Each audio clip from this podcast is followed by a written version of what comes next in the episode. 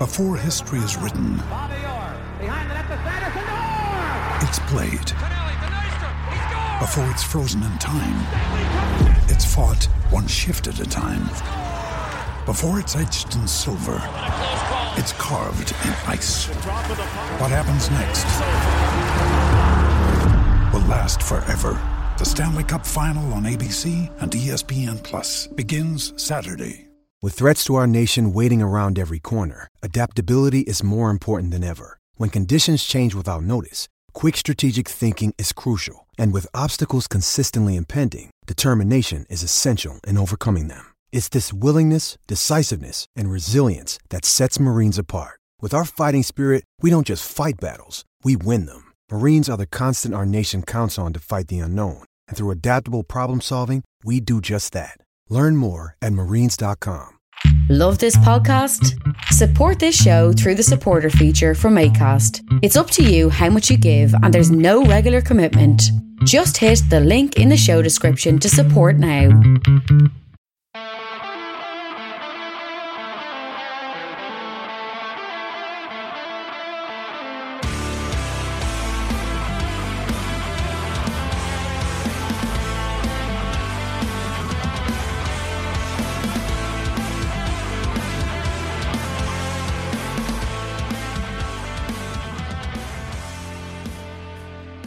What's good, boys and girls? Welcome to the Two Footed Podcast on Wednesday, the 28th of October. We are brought to you by EPL Index in association with our presenting sponsor, Liberty Shield. Liberty Shield is a VPN provider, so do check out their services at libertyshield.com and use my code EPLVPN to get 20% off your hardware or software package. How are we all today? Uh, it's a very quiet day today, a little bit of Champions League stuff to talk about and a little bit of news. So we'll start off with the news. Uh, first things first, the Premier League have voted to reject the idea of reducing the pay per view charge on current Premier League games from £15 to £10, or as Mike Ashley had suggested, to £5. Now, their logic behind this is that the Championship are currently charging £10 per game for the games that they're running on pay per view. And you know what? It, you can't really argue with that because if they were to drop it to the same price, they would sort of be admitting that the Premier League and Championship were of the same caliber of product. And you can't really ask the Championship to drop their price any lower, given the financial ramifications of COVID, how many Championship teams are struggling. Now, as I've said before, I have very little sympathy for the Championship clubs who find themselves in massive financial issue uh, difficulty because they've overspent chasing that Premier League dream. They have not spent within their means. They have been reckless, and therefore I, I don't have that sympathy for them. But I do see the need for them to charge ten pounds. They don't get anywhere near the television money that Premier League clubs get. They do mostly rely on gate receipts to fund what parts of the club they fund. So I don't blame the championship clubs for charging ten pounds for going with the strategy they went with. I do entirely blame blame the Premier League. As I've said before, I don't think there should be Premier League games on pay per view when you're already having to pay so much for what's already available. Especially when you consider that outside of the UK, in Australia, in Asia, in America, the packages that people there buy, they get all the games. They don't have any of this pay per view nonsense. They have access to everything. When I lived in Australia and in Canada, I could watch any Premier League game. They were all on television. So that's where I draw the line. Um, I think the Premier League, though, I mean, I can understand their argument that look, we can't drop it to the same price as the Championship or lower. We have to keep it that bit higher, and that's absolutely fine, as long as they understand that it's also absolutely fine for fans to boycott paying that pre- that pay per view fee and donate that money elsewhere. We've seen Arsenal fans, Leeds fans, Newcastle fans, a lot of a lot of fan bases take that money and do good with it rather than lining the pockets of people that don't need that money and won't even notice that money. They're giving it to charity where it will make a massive difference. So while I appreciate the Premier League have to, you know, take their stance and, and they've given their logic, I will continue to encourage people not to pay that fee, uh, not to buy into this nonsense, to get yourself an IPTV, get yourself a VPN, and simply donate that money to charity. Even if it's not fifteen pounds, even if it's five pounds, even if it's one pound, just donate that money to a charity, and let's let's help the hungry, let's help the homeless, let's do good for people.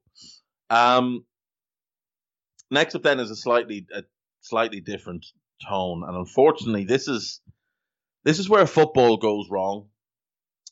This is where the line between what's meant to be entertainment blurs into carrying it into your real life.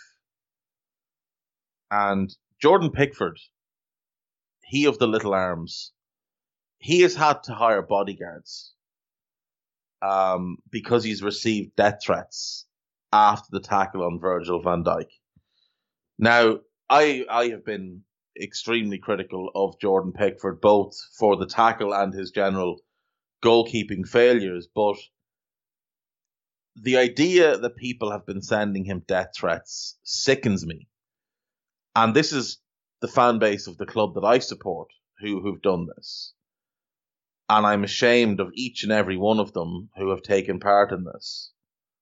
I think this is an absolute disgrace. I think it's disgusting it's tribalism at its very, very worst.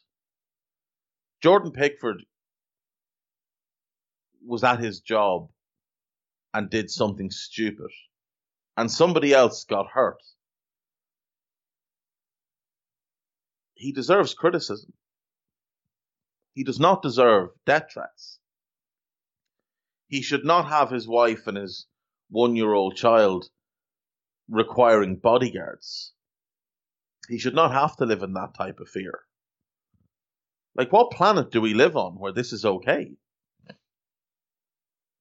How can anybody think it's okay to send death threats to somebody over a football match?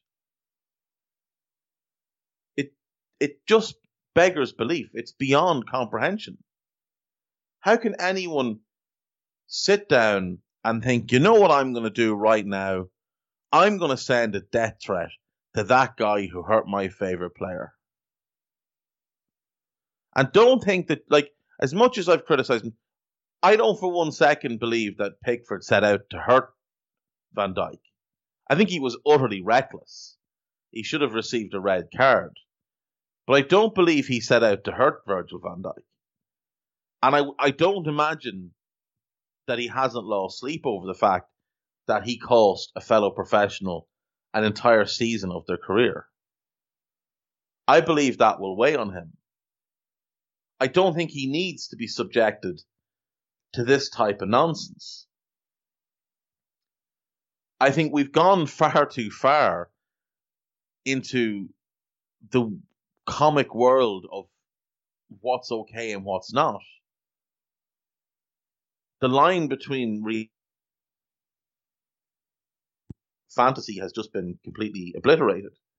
It's not okay to threaten anybody's life, let alone a footballer for what he did in a football match. The more I think about it, the more annoyed I get. And I've spoken a few times on this podcast about my hatred of tribalism and how I feel like we can't just park our feelings for a football club. It has to overtake everything else in our lives. It has to be the defining feature of who you are as a person. And a friend of mine said to me the other day, he said, Do you ever find it strange when somebody who's not from Liverpool gets referred to as a scouse so and so just because they follow Liverpool Football Club. Or somebody from who's not from Manchester gets referred to as a mank so and so, even though they don't or just sorry, just because they follow Manchester United. And it is true. You see it everywhere. You see it here in Ireland. You will get a guy from Dublin referring to a guy from Cork as a scouse so and so. I've been called a scouse so and so. I couldn't be less scouse if I tried. I was called that by somebody from Cavan. Now he said it in jest, but that is still the mindset. And it's not just him, it's many others.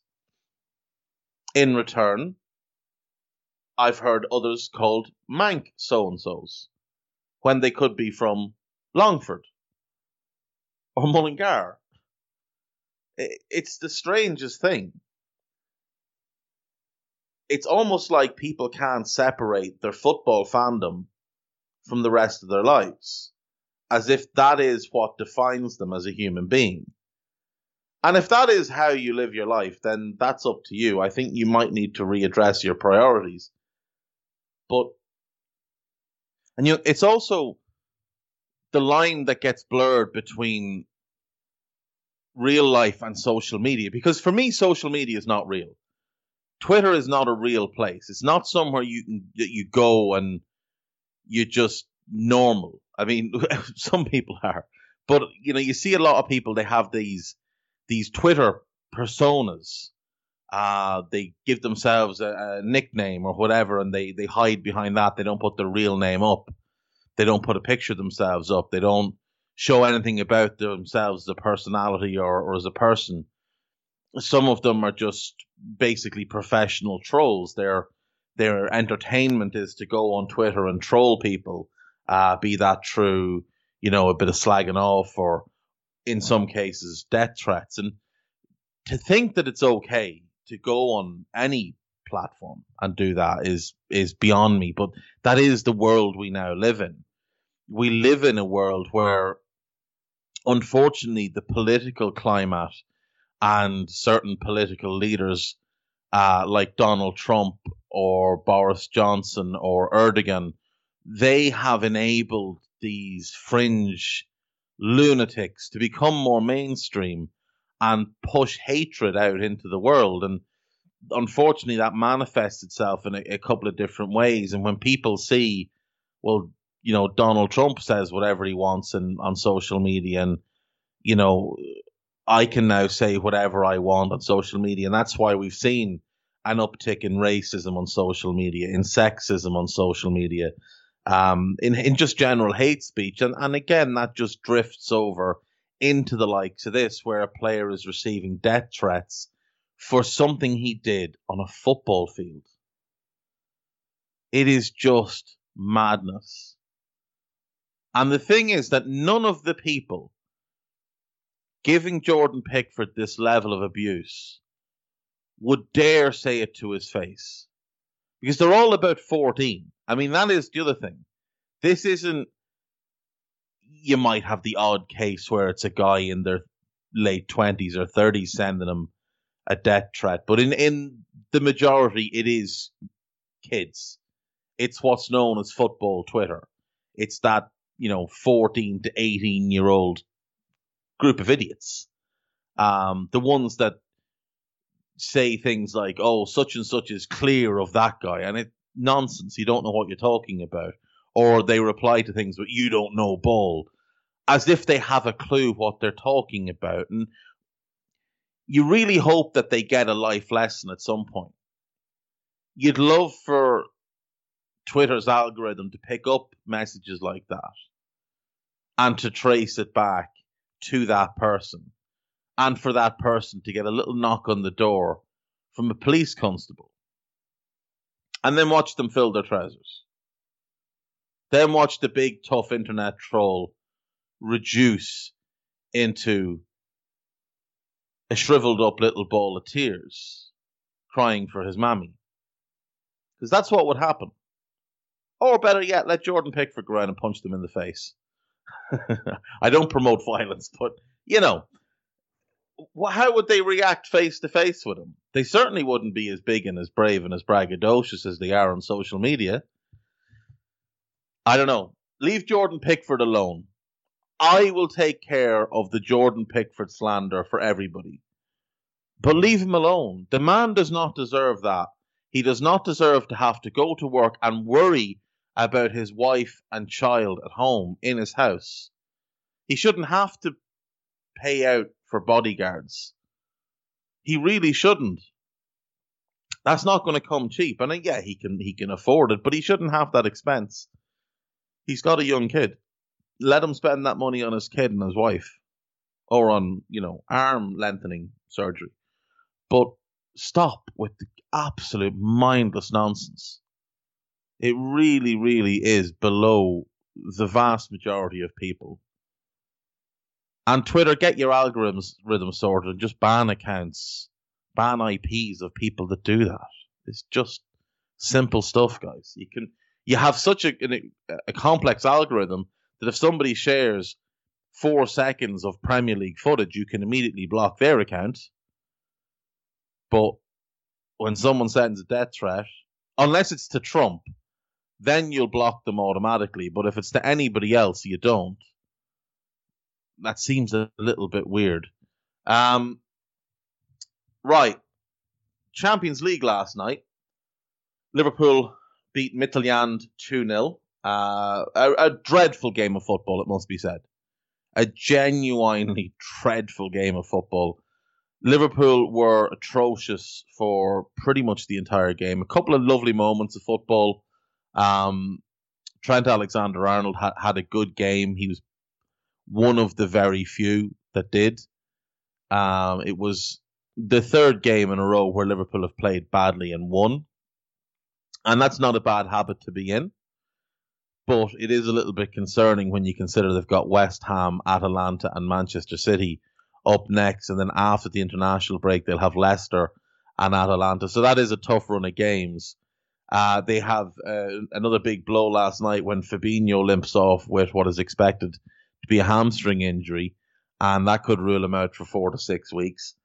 Given the injury to Virgil van Dijk and Joel Matip's current fitness issues, it's not ideal timing for Liverpool to lose another centre half, but this is of their own making. This is an issue of their own making because they decided not to sign a central defender in the summer window. Now, my understanding is that they did actually try. Uh, they tried to sign Wesley Fofana, and he chose Leicester because they were willing to offer him more playing time. But you need to have alternate targets. I'm sorry, you just do. They were strongly linked to Ozan Kabak. Um, they did definitely make inquiries around that player, but nothing came of it. And given Schalke's financial position, it would have been likely very, very easy to pull him away from there because they are broke. They are in a really, really bad spot right now. And in truth, Liverpool have, have created this mess for themselves.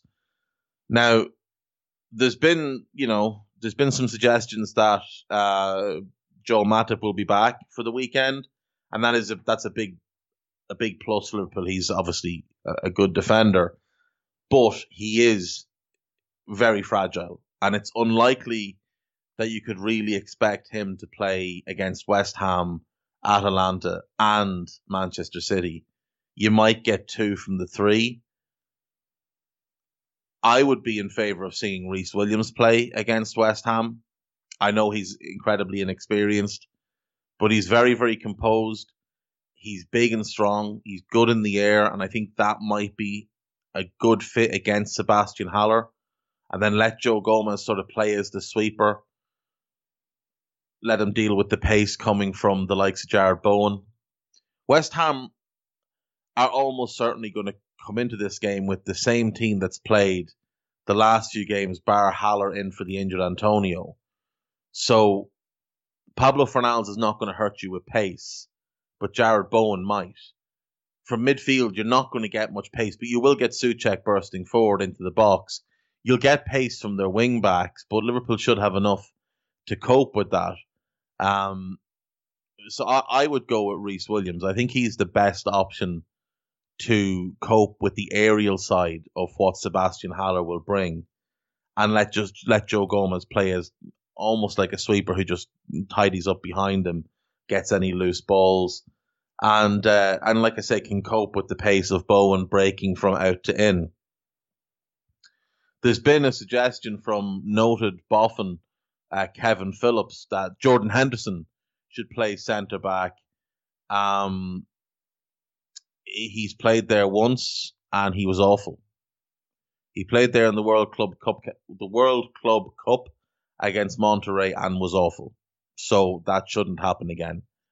Um, he doesn't have the positional awareness, doesn't have the positional discipline, doesn't read the game well enough. Leave him in midfield. That just because he plays in holding midfield doesn't mean he can play centre back. Lucas Leiva played holding midfield for Liverpool for years, and played centre back and was an unmitigated disaster there. And he was a better holding midfielder than Henderson is. As a natural holding midfielder, he was better than Henderson. So leave Henderson in midfield uh, and leave centre back, two centre backs. Liverpool will need to address that in January, though they they won't get through the end of the season with just these these four centre backs because Gomez is injury prone, Matip is injury prone, and Fabinho, while not injury prone, this is the second season where he's picked up an injury that's probably going to keep him out for four to six weeks. So that's a little bit concerning for Liverpool fans. Uh, Manchester City beat Marseille 3 0. This was a fairly comprehensive performance by City. Um, Ferran Torres put them ahead just before the 20 minute mark. Then Ilkay Gundogan and Raheem Sterling got two quick succession goals late in the second half to cap, uh, uh like I say, a comprehensive performance. Uh, City were dominant in this game, 65% possession, four times as many shots, twice as many shots on target. They looked good last night, I have to say. I, I, I was impressed by City last night. I thought in midfield they really ran the game very, very well. De Bruyne was exceptional. The movement up front caused Marseille's defence a lot of problems. Marseille went with a back three, which isn't their usual ploy. They played Balerdi, Gonzalez, and Caleta Car, and then Boubacar uh, Kamara as the holding midfielder, another centre back. But he does traditionally play holding midfield under Villas Boas. I didn't like the move to a back three. I thought it kind of played into City's hands, handed over the you know the momentum of the game to City, and City punished them. There's no doubt City punished them. It was great to see Ruben Dias and Aymeric Laporte start side by side, uh, especially with Rodri as the holding midfielder, because that is the defensive trio that they are going to be building on for quite a while. They are three individually very, very good players, three players that have cost a lot of money. And I know money it doesn't really matter at City, but I have to believe that when you spend you know 60 million on two of those players and whatever it was 45 million on Laporte and Laporte is as good as he is I have to believe that they are going to be foundational pieces as will Ederson so defensively I think that that is boxed off for the long term um, and it's something City can be very very happy with uh, genuinely individually and collectively I really like the idea of that for going forward for the long term I think you've got um, one of the most underrated and one of the best centre backs in the world in Aymeric Laporte, 26 years of age. He is he's still getting better. Ruben Dias is 23 years of age. He hasn't even come close to his prime yet. He's just going to keep getting better. Rodri is 24. He's getting close to his prime. He's settling into English football now and he looks so much more comfortable than he did last season. I think a big part of it though is there's been a subtle change to how City are playing in midfield this year, and I think it's benefited him. He's moving the ball a lot quicker. He's being more of that Pep style of defensive midfielder. I do think there was a, a big transition for him coming from playing under Diego Simeone and what Simeone asks his midfielders to do and the very small box that Simeone puts his midfielders in, he gives them very little in the way of freedom. There's no real expression from his midfielders. Koke and Saul get a little bit more than the rest. But other than that, they're really in the team to graft. It could be one reason we might see Thomas Partey take a little bit of time to adapt to the Premier League and to adapt to Mikel Arteta just because he's he's been under Simeone for so long that, like I say, he's been restricted for so long. Now that the shackles are going to be taken off, it might just take him a little bit of time to fully express himself. And then you've got Ederson, who's 27. So for a goalkeeper, that's right around the right age that you want your goalkeeper just to be entering his prime. So you look at those four and you would be happy. You'd be happy to have that four going forward. You've obviously got Sterling and Foden and Bernardo Silva and Kevin De Bruyne. You've got lots and lots of good players there. I, I do think fullbacks are still a question mark, especially left back, obviously. Um, but you know, I'd be looking at long term at a successor to, to Kyle Walker long term. And I think they could maybe do with a bit more a bit more of a direct threat in midfield. Someone with a bit more of a, a high tempo to their game. Some a young, ideally a young Yaya would be would be great, but there's not that player out there that I've seen anyway. But if they could add somebody like that to Rodri and Kevin De Bruyne as the midfield three, and somebody who can also give give Rodri a bit of help defensively, um, I do think that would would really complete the picture for them. We know they've got quality attackers. They they still need a left winger. I don't think they've replaced um, Leroy Sané at all. You look at their bench last night, and there's a lot of young players there. You've got Eric Garcia now. He is in the final year of his contract and may run that down and leave. And if he does, you know, so be it. Uh, Felix Nmecha, Tommy Doyle, Taylor Harwood-Bellis, Cole Palmer came on for his debut, Adrian Bernabe. There is young players there for City, and if they can get, if they could find another Phil Foden level player, that would be enormous for them because Foden is going to be a star. Now, for all I've said about getting maybe in that, that Yaya type, I do think it's going to be Foden that steps into that midfield spot. I, I do think we will see De Bruyne, Rodri, and Foden as the midfield three. Um, uh, myself and Lee Scott have spoken before, and Lee Scott will be joining us tomorrow, Thursday, rather than today. Fiber installations going on in his road. It's cutting out his internet connection, so he couldn't join us today, but he, he'll be with us tomorrow, all going well. Uh, we've spoken in the past about Raheem Sterling potentially becoming the number nine, and I do think that's what's going to happen at City. I do think he will become the number nine, and then you've got the likes of Bernardo to play on the right, and I still think that left that left winger, a left winger and a left back, and that City team would be really really exceptional, and could be there for you know another four or five years because most of the players are only entering their prime. Um, they'll need to find a long term replacement for De Bruyne, but so be it. Every club has to eventually find a, long term replacement for world class players. Uh, but last night, very good performance by City, a very very comfortable win, and um, they march on in their group. You know, tonight United and Chelsea will take the field in the Champions League. United obviously great result last time out uh, to beat Paris Saint Germain in Paris this time RB Leipzig at home is this is going to be a very very tough game as well. Now, this will be an opportunity for United fans to catch a glimpse of Dayot Upamecano, allegedly United's top choice, to come in and I was going to say carry Harry Maguire, but it'd be a bit unfair to ask the poor boy to come all the way from Germany to carry that lump. But you know, that's what he would be required to do because apparently when you spend 80 million on a centre back, what you then need to do is go and buy a world class centre back. It's, it's a strange approach to football. But um, Upamecano is, is the top target for a lot of clubs. Real are interested. Barca will want him. I'd imagine Juventus will have a keen interest in him. I know Liverpool have a keen keen interest. You would expect that Arsenal will will be in there, but whether they have Champions League football will dictate whether or not they can go for him. Chelsea will have an interest. So he, he's on the radar for pretty much every club. Um, but it'll be interesting to see him up against United. United have been playing differing formations. They went with a back three in Paris, 4 2 3 1 in the last two league games. All three games, no Paul Pogba in the starting 11, no Mason Greenwood in the starting 11.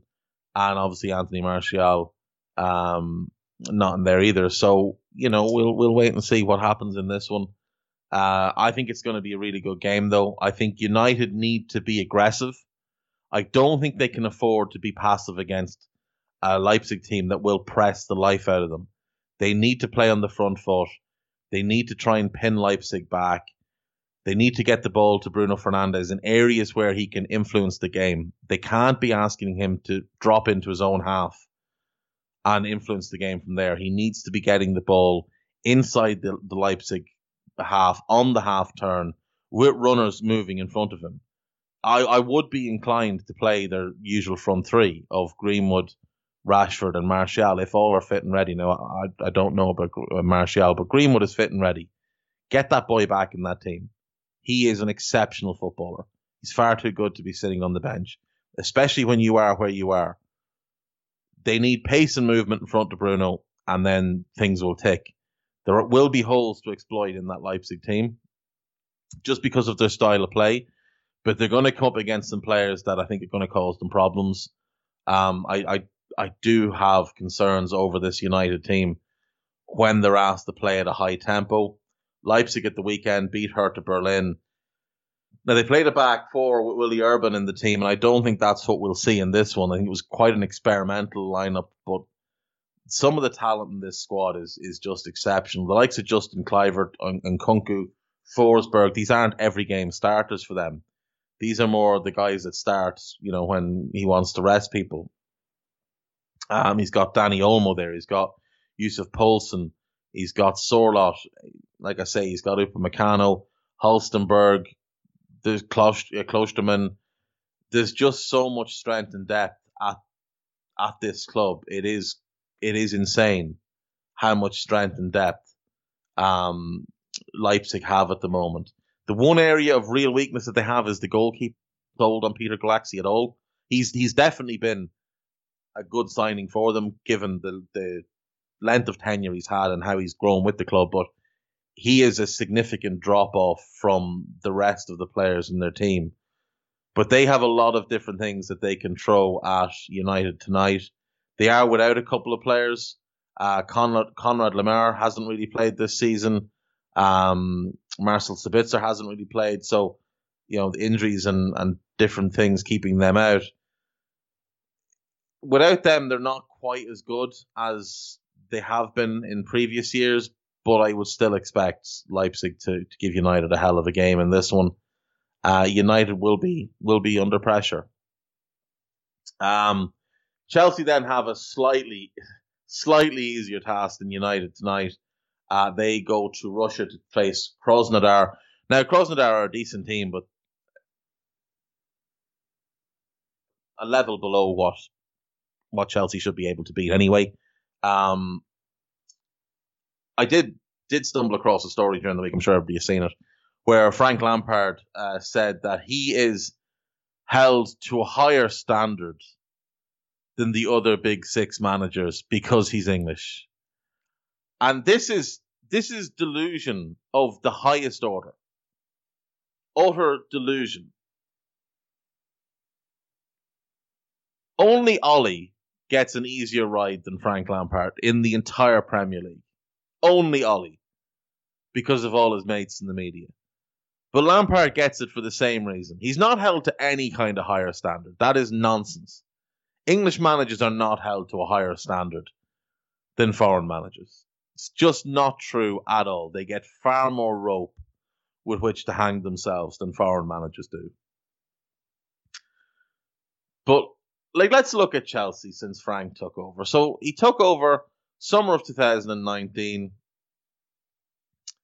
and you know, it went all right. They finished fourth on 66 points. But the previous season, they'd finished third on 72 points in arguably a tougher league because that year Arsenal were good, Spurs were good. Last year it was only really Liverpool and City. The year before it was there was at least four teams that were good. Last year it was two, and they Chelsea still just fell over the line. They got top four purely because Brendan Rodgers and Leicester collapsed so badly in the second half of the season. It's the only reason they got top four. They regressed last season. They got worse defensively, substantially worse defensively, conceding 15 more goals in the league than they had the previous year. They went out early in the EFL Cup, losing to Manchester United. They did get to the final of the FA Cup and then completely bottled it against Arsenal. The previous season, they'd gone out early in the FA Cup. They did get to the final of the of the League Cup, but they also won the Europa League, walloping Arsenal 4 1 in the pro- process. So, no matter what way you look at it, Lampard did much worse than Sarri. Now, the excuse for Lampard has always been, oh, but he didn't have a transfer window. Nonsense. They couldn't replace Hazard. Nonsense. They had replaced Hazard. They replaced Hazard in the January transfer window when they signed Christian Pulisic. He was always the Hazard replacement. That's what he was signed to be. They signed him, they loaned him back, and then he arrived in the summer, nice and fresh, for Frank Lampard to work with. He also had the advantage of having Kovacic not as a loan player, but as a permanent player with that security of knowing this is where I play now. This is where I'm going to be for the foreseeable future. Because when Kovacic was there under Sarri, he didn't think he was going to get to stay. So you look at the performance of Kovacic last season, I would argue, as a purely central midfielder, not an attacking midfielder like De Bruyne, not a defensive midfielder like Fabinho, as a central midfielder, I would argue he was the best in the league that year. The year before, very, very inconsistent. Very, very inconsistent. So you got a better version of Kovacic and you got Pulisic. And you got Mason Mount, who'd been on loan the year before, so Sarri didn't have him at his disposal. And you got Tammy Abraham, who was on loan the previous season, and uh, Sarri again didn't have at his disposal. And you got Tamori, who had been on loan the previous season, and Sarri didn't have at his disposal. That's five players. So would you rather have Eden Hazard or that group of players? I'd rather have that group of players. Thank you very much. Um, it it beggars belief that that has been an excuse that's been accepted for so long.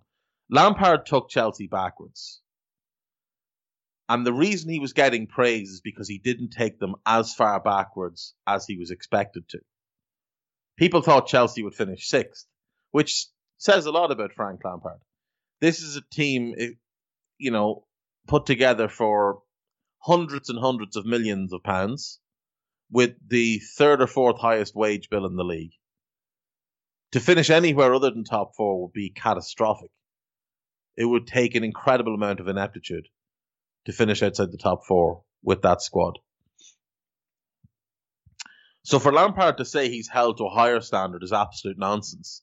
He was voted in as, as a nominee for manager of the year last year for taking his team backwards.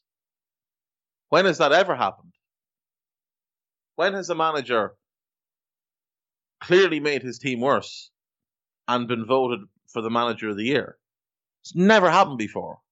It'll never happen again. He got away with it. He overlooks how privileged he is to be in the position he's in. He got the Derby job because Uncle Harry made a phone call. And he got the Chelsea job because A, nobody else wanted it at the time, and B, his name is Frank Lampard.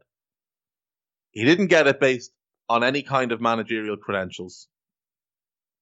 He hasn't kept it based on any kind of managerial credentials. He's received no criticism. And in truth, I said Ollie was more protected, but Ollie has received more criticism. Frank has received none. And when you see Chelsea play, you can tell that it's not a tactical genius who's putting that game plan in place. It's very rudimentary stuff. It's very paint by numbers. It's a little bit Tim Sherwood, if you know what I mean. So, check your privilege, Mr. Lampard. You're not held to any higher standard. In fact, you're held to a much lower standard. Because Antonio Conte won the league title, and then they wanted to push him out the door. Maurizio Sarri finished third and won the Europa League, and then got pushed out the door. You finished fourth and bottled the FA Cup final. And you want a round of applause? You want people to feel sorry for you? Look at that squad. Just take take a moment and go and look at Chelsea's squad somewhere. Because it is obscene. And this man wants to claim he's been held to a higher standard. Like, I could understand if Chelsea had started the season well, but they haven't. They got completely outplayed by Brighton. Very, very lucky win. They got completely outplayed by Liverpool. They got blessed against West Brom. They hammered Crystal Palace. They made an absolute mess of themselves against Southampton. And their performance away to United was a joke. An absolute joke. A United team that played that badly still outplayed them. So I, I don't want to hear that he's held to a higher standard. He's talking absolute rubbish. It's the same privilege that got him the job in the first place when Uncle Harry made a phone call to Mel Morris.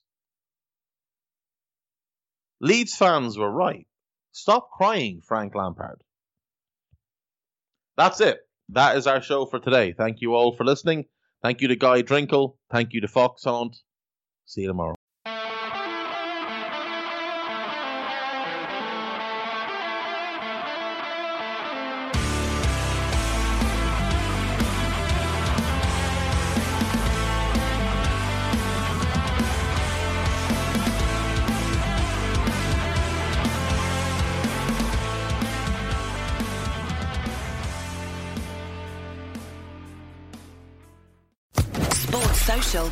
Network.